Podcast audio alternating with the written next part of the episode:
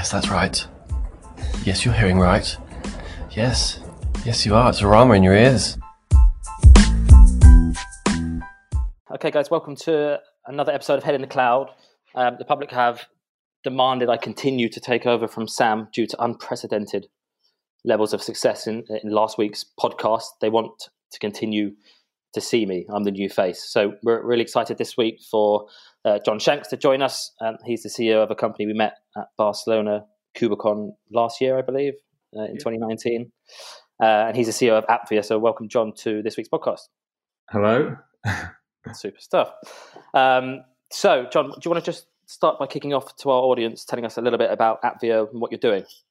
Um, yeah, so Appvia um, is essentially a cloud native based product company um, where kind of working with containers, um, specifically Kubernetes, with the aim to make innovation as simple as possible. So that's kind of leveraging um, cloud based managed services as much as we kind of can um, to kind of reduce technical debt in companies, but making that transition quite simple um, and effectively trying to enable developers to self serve, um, kind of lowering the bar to entry, so to speak, for developers on operational tooling like Kubernetes and containers um, and the ancillary services in there, essentially.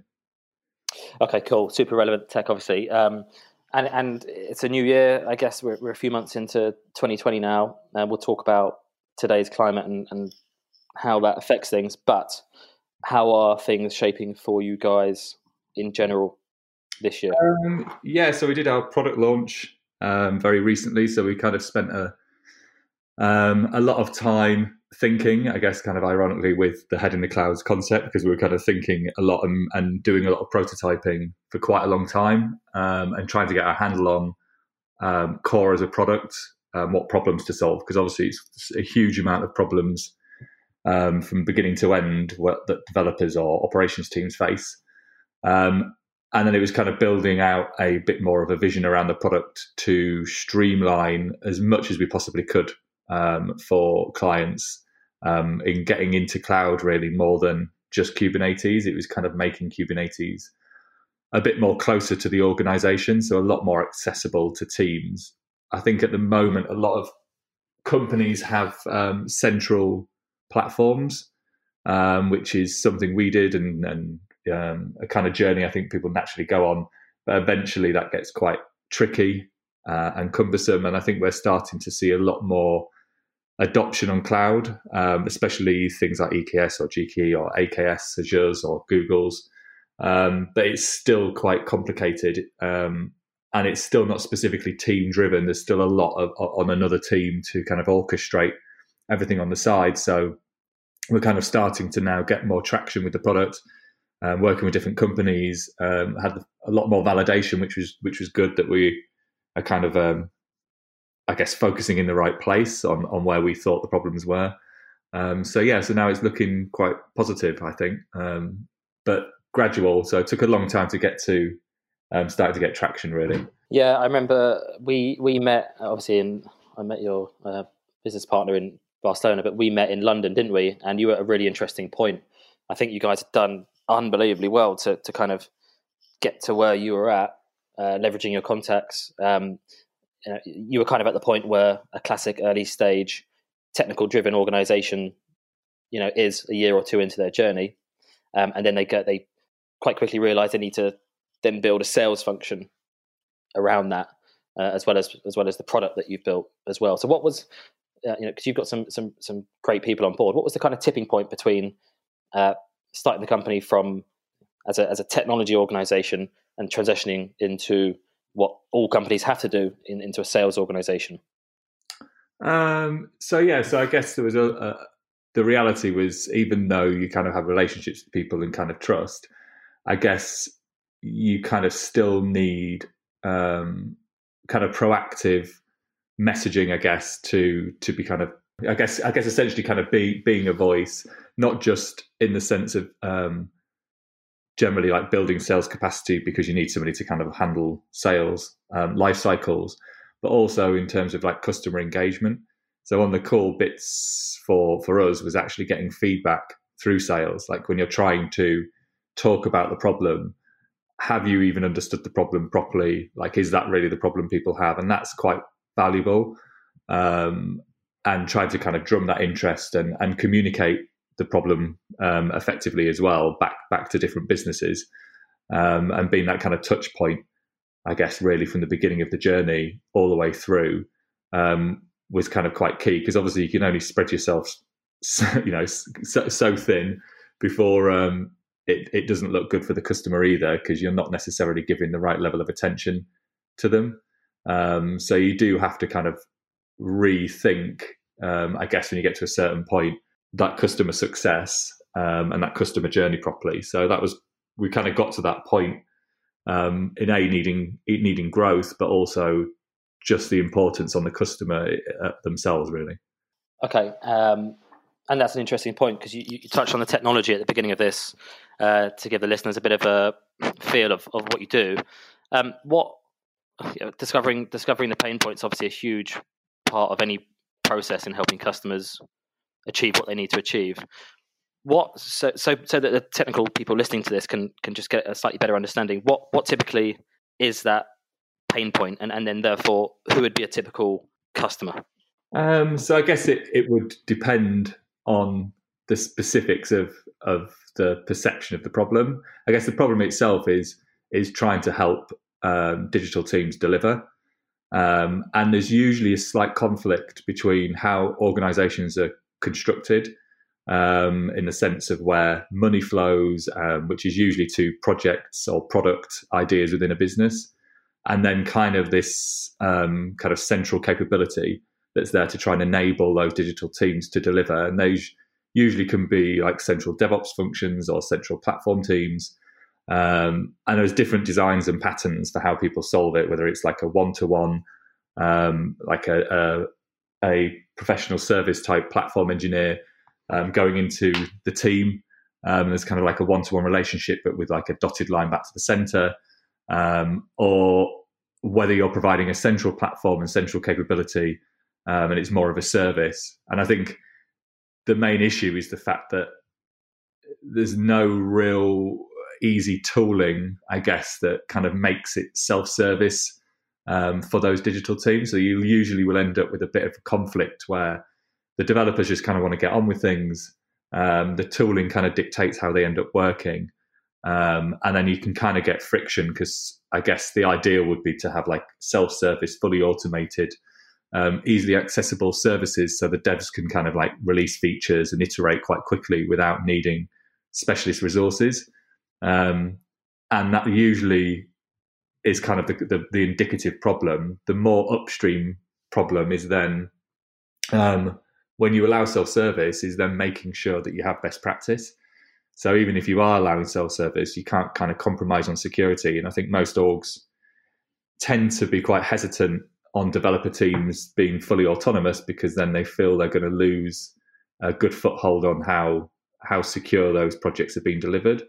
So that kind of remains with um, this kind of like centricity in a, in a business, but actually with Kore, what we realize is if you can still be central but orchestrate repetition really for each team, um, but then put all the best practices and the security in place through the repetition over the top, then you kind of end up in the right place.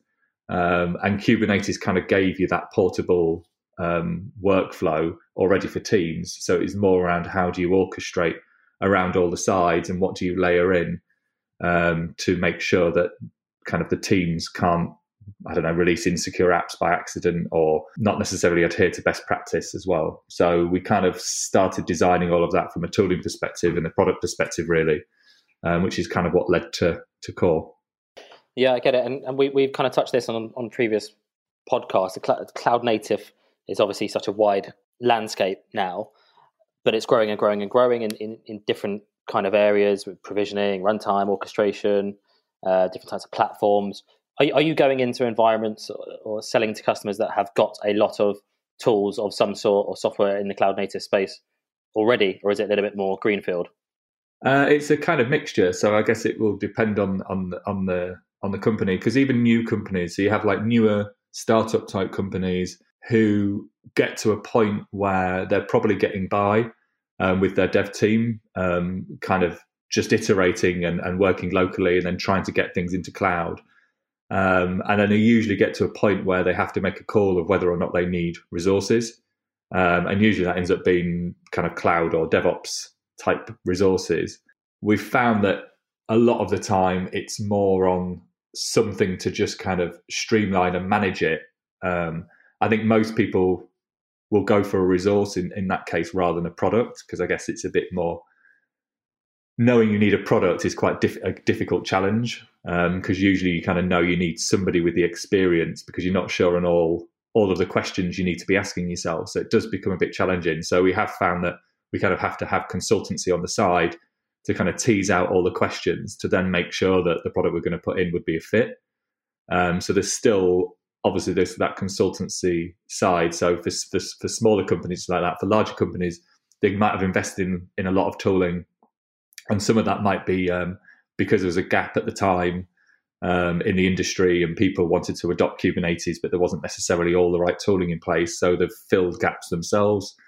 Um, and now are looking to maybe transition away from the overhead of the technical debt that they've kind of inherited on managing this tooling and looking for something else um, to replace some of that that's kind of more upstream or or is or is being engineered externally away from them, and that technical debt essentially is owned by a, a product company rather than them themselves. Um, so they're kind of like offsetting risk. So it's kind of different depending on the type of company really and where when they started. Okay, and, and so how early is so you've obviously released this product? Have you got customers now on that product? Have you uh, is this something that's in play? Yeah, so it is. So it's still very early days. Um, so, but but we have yeah. So we've had a few customers that are now using the product, um, and there's a lot of um, new features that you know. There's that always traditional thing in product where you you always want the perfect thing. Um, so when you launch, you're kind of always holding back because you always have um, you know more vision to the product of like how it can be better. But obviously, there's still value in just companies having a repeatable way of just delivering Kubernetes for their teams, um, and also managing single sign-on, which can be quite a challenge, and um, kind of making it a bit more logical um, on the types of Kubernetes clusters people need as well, uh, which is kind of how we saw things with like cluster plans and things like that. So, um, so yeah, there's always new features, but we did have early adopters, so that that was quite lucky, really. Yeah, I think the pr- probably initial customer base that you you started with, probably I would suspect, right? Uh, yes. So, and then some new ones as well that have come through through other people we knew who were aware of Kore um, and um, had relationships in certain situations where they've kind of joined the dots themselves and been like, actually, this would fit quite well with Kore um, because he understood what we we're trying to do. So there's there's been a natural um, solution to problem mapping by other people, and then there's been people we've obviously proactively been trying to work with to to use Kore. Yeah, it's um, it's really refreshing and nice to see. I guess a company of your size and uh, you know, relatively not being around that long, right? You're clearly growing. I suspect organically. Um, you're making the right kind of noise in terms of um, you know, certainly at KubeCon, people were really interested in, in, in, what you're doing. Sounds like you're getting a really cool customer base. You know, you've gone from a consultancy to a consultancy plus a product. It's really natural progression. What what's the vision for the company in the next couple of years? I know it's very hard to, to predict right now. Um, let's just pretend that hasn't happened. And what's the kind of company vision? Where do you guys see yourselves? Um, maybe you tell our audience a little bit about that. Uh, so yeah, I mean, our focus is to try and get by organically, like you're saying, as much as possible. So a lot of that involves um, a kind of sustainability model around the business itself, um, because you have to be able to self-sustain. Um, and the rationale behind that is more around the company culture. So as much as we kind of obviously are ambitious for the business, we don't necessarily want to compromise too much on the culture because it's quite a nice culture that we have. Um, and so we kind of have to look at, at, at, kind of sustainability and how we can grow in a sustainable way because um, otherwise the alternative would be to kind of go for investment which we're trying to get by without investment as as much as we can. Um, so that kind of tactic is is quite a challenge because you have to be a bit more resourceful um, and kind of you know really think through how you're going to target the right audience yourself and, and, and how you find people with the problem. How do the people find you with that problem?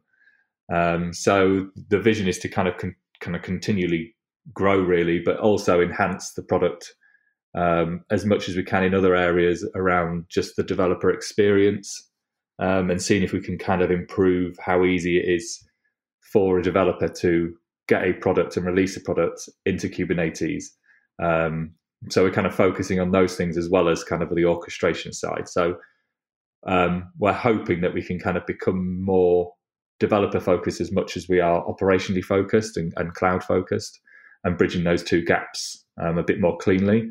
Um, and then looking to probably work obviously further within the UK and then the EU um, over the next year or so, um, and just see how we end up growing really you mentioned uh, really interesting. You mentioned the word culture. Honestly, this comes up in every single conversation we have on the podcast, off the podcast. Clearly, with what we do, you know, scaling these organizations, it's not just about somebody having X, Y, and Z skill set from you know the monitoring space or um, the containerization world or whatever. It's it's number one is is is culture, and we talked about this specifically on the last one as well. Um, I'd imagine it's challenging having been in this position you know myself also growing this company um, you know what your culture wants to be and quite often it is but when you transition as a company from um, uh, you know perhaps in your example a consultancy into eventually a more product led company or eventually into a more sales led company building a sales function do you maintain the, the, the, kind of initial culture ethics that you started with it does it adapt over time? Uh, yeah it's definitely adapted. I'd say it was much more dynamic. I think the more you layer in um, and, and grow the business, the more the more interesting the company kind of becomes for the people because I think they can they get an eye into um, what what part they're playing in the overall business beyond just kind of um, their role day to day, um, which is quite nice because obviously they they are all kind of part and parcel of um, of helping either the customer um, directly or helping um, Appvia deliver value, I guess. Um, so e- either way, they're kind of part of it. So I think actually when we did introduce sales, it kind of helped with the culture um, because it it kind of made it more interesting. So people got a bit more insight into different areas of the business because we're quite transparent um, and tried to get as much communication out there as we as we could. Which is, I think, that's one of the difficult challenges. You're always spinning plates. Um, and I think the most difficult thing is transparency when you're plate spinning, because obviously communicating really well um, sometimes takes a bit of a backseat when you have got other priorities, um, which is probably one of the biggest lessons is trying to keep that regular um, kind of communication going across the business so everybody kind of gets a, a, feel for where and what's going on. Um, but yeah, I, I, think the culture has, has kind of improved actually through introducing different roles is kind of was was quite a, a benefit. And million dollar question: How do you hire for culture? Because it's a real challenge um, for for any organization, I think, to to hire on it or to test for it during that hiring process. Because you know you, you, guys are growing, you're going to uh, no doubt have a lot of success over the next few years. What do you look for in the hiring process? Um, I think mostly it's passion um, and ambition really for people. Like if they're eager to um, kind of personally grow, um, you know, and that's kind of them their personal objective beyond just work ethic in general. But if they have a keen interest um, in the industry they're kind of part of, and and they're motivated by what's going on, just naturally, you know, as part of their personality trait, then usually that kind of comes across when you're interviewing because you can you can kind of feel people's passion, and, and you can obviously see the interest they're playing outside of their maybe their normal roles. Um, but also, kind of, if, if they're passionate and eager to learn, then you can kind of build capability. You don't necessarily have to go out and source the most experienced person um, all the time. Obviously, sometimes you do because you you do need that experience. But um, if somebody's motivated to learn and keen to learn, um, then usually you can kind of um, build build on them really if, if if that capability is there and it's more putting them through a process of like um, teaching them the problems and, and where these problems are and putting them through kind of getting the relevant credentials and, and learning about cloud and then learning about Kubernetes. Um, so yeah, so it's a bit of bit of both, but usually passion's kind of the, the key thing, I think, really. Okay, cool. Um, and we, we can't not talk about it. What, what, what's happening is really bad right now in the world. Um, it's it's hopefully something we'll get out of very very soon. It will no doubt mean technology, the way it's sold, the way it, the way it delivers, needs to be adapted a little bit to to handle situations like what is happening right now. Um, I guess the next topic we'll go on to is how how do you think companies can future proof themselves in our space by utilizing uh, different cloud native strategies? Yeah, so I guess this is like you know obviously there's the the fundamental kind of reality of what's kind of going on day to day is in like you know um, the hu- humanistic element, um, and then there's obviously the technological element, which is an enabler, or definitely can be an enabler, especially with things going on now with remote working um, and requiring a lot of, of, services and products, especially cloud-based products and SaaS-based products. Um, I think for a lot of companies, there'll probably be a reality check of of procedures or processes, especially around security, that have maybe inhibited um, being able to work in an effective way. And that can be either through feeling in that traditional kind of boundary, locking things away on premise, um, which probably did make a lot of sense to them. But then when a situation like this has kind of challenged it, it now no longer makes as much sense. So I'm, I'm sure there'll be a quick shift of priority orders of like, how can I take this thing um, that's kind of on our own data centers and ship these things into cloud as quickly as possible to kind of unlock the business. Um, and I imagine there'll be a lot of sacrifice to make when they do that because you kind of can't be a perfectionist on how you're going to achieve that, which maybe they would have preferred is kind of like taking their time, figuring out how they're going to do cloud native, what that's going to look like in their org. And now I imagine there's a, a sheer push just to kind of like actually just get it done type attitude by hook or by crook. So I'd imagine the cloud native journey um, is going to be kind of expedited. Um, I think there'll always be a bit of a a risk, you know, around how it's being adopted, especially if they haven't had the luxury of of kind of spending time to plan it. So there'll be a bit of um, a bit of kind of information gathering as much as they possibly can, and maybe just kind of shoehorning things in to then come back to and make more cloud native. So it might be like, can I get this app into this container and just deploy it into Kubernetes as it is with the least amount of effort? Um, and then we'll just come back to it. If we can just give it the resources it needs and just keep vertically scaling it rather than horizontally scaling, because it might not be designed properly for that, then we'll just that at least unlocks um, the business slightly, and then we can kind of come back and look at how we kind of do it properly. So I think there'll be quite a lot of that going on, which you know is good and bad, obviously, in, in some ways, but it's good the fact that there is there's technology there that can help and obviously help with that business continuity, which is kind of important. Yeah, um, what, one of the one of the things I love uh, doing in this space, you know, we, we're a startup ourselves. We help scale startups, you know, really early stage, I guess, you know, similar similar to you guys, um, and we all go through great times, bad times. You know, we have challenges, we have successes, and, and, and nobody's shy of talking about that either because we're all in this uh, together leaders of other technology startups like yourself. Um, you know, they, they'll have lots of great wins, but equally at times like this, sometimes it's a reality check of, hey, look, we need to we need to change a little bit how how we're working here. It, it sounds like you guys have thought about that a lot and have a strategy behind it, which is which is really good. And you've talked about successes and and, and clearly you're a company to be looking out for for everybody listening to this. However, with coronavirus and and uh, everything going on around that, has it has it has it slowed things down? Is that just is that normal? Have you felt it at all, or is it business as usual? Um, I mean, there's there's business as usual for current customers who um, we kind of obviously have to have to.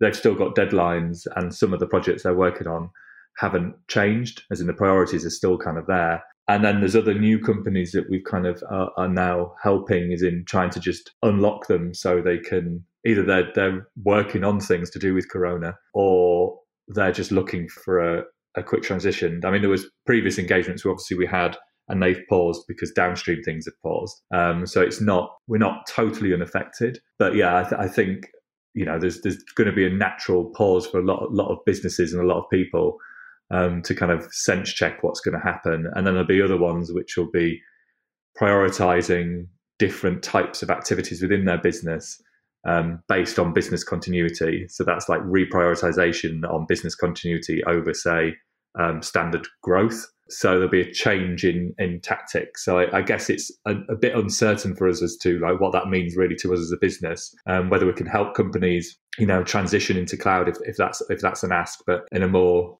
expertised way, because obviously we've been using cloud for absolutely years and Kubernetes for years as well. So I guess there's leaning on our expertise, which may be of help. Um, but yeah, I guess it's a bit bit early and a bit of an unknown. But we have seen pros and cons, I guess, in some ways of being able to help some businesses, and then obviously it's not great when you see other other businesses suffer. Yeah, it is a bit early on, and it's so unpredictable. I was hoping you'd get your Mystic Meg crystal ball out and be able to tell our audience when we're going to go back to normal. But that is a new product we're working on, actually. yeah, that, would be ideal. Well, you'd sell you'd sell billions.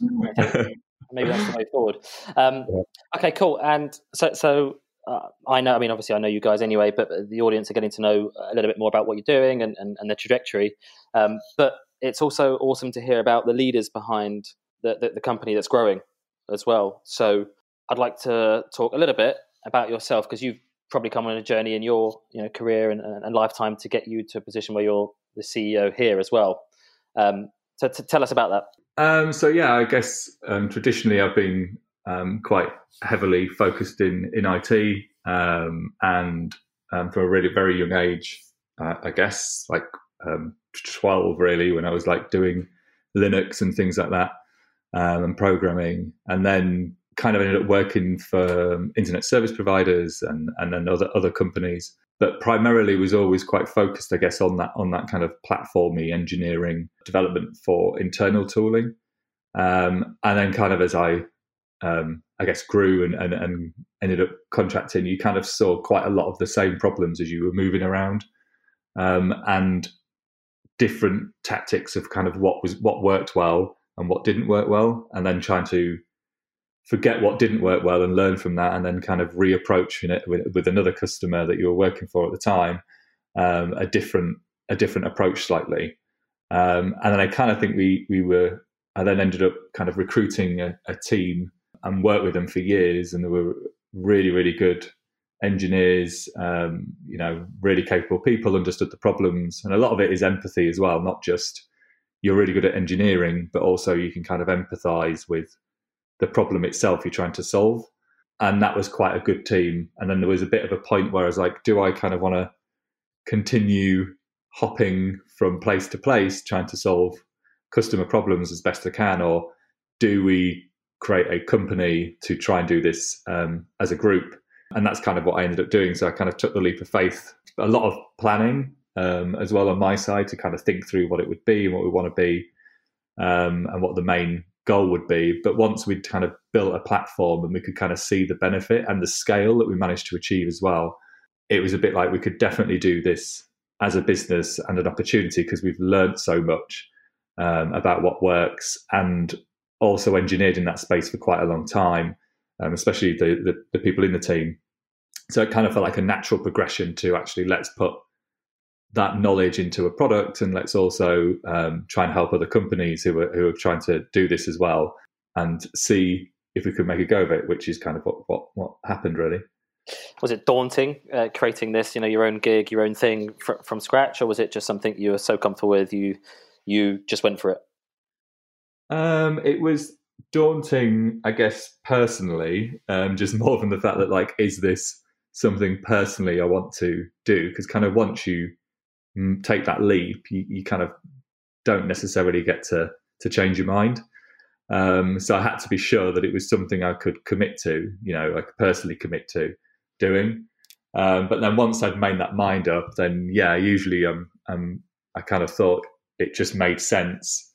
Um, and then the people that I was getting to work with made it a lot easier, obviously, because they're very smart people. So as a as a team and a group, it, it kind of felt quite natural at the same time, but was obviously still quite it is it is daunting, obviously, setting up a companies. But yeah, with the right people around you, usually it's it's kind of fine. Very humble, credit, crediting your, the people around you and not yourself. You're the genius behind this, John. You can say that. It's fine. I definitely don't think, think we all know that. True, but yeah, yeah. I mean, it's been been all of us, I think, collaboratively. To, to be fair, but then obviously setting the vision and, and working with the customer. I think I think the thing I love is kind of working with the customer and, and making sure that you're offering value, and that's the bit that's quite good when you do kind of get it right, um, and you can see the value that you that you're bringing. So yeah. I always, I always remember kind of day one of starting your own company. I can personally remember it almost hour for hour. You kind of sit there and think, God, I've, I've got to, I've got to build something now. I've got to do something from scratch here and build a build a company. Do you remember day one? Uh, I do. I do remember kind of day one. A lot of it was kind of strategizing um, how you're going to do it um, and, and, what you're going to do. So yeah, it was that was quite quite difficult, um, and a lot of external things you can't control as you're kind of trying to navigate it.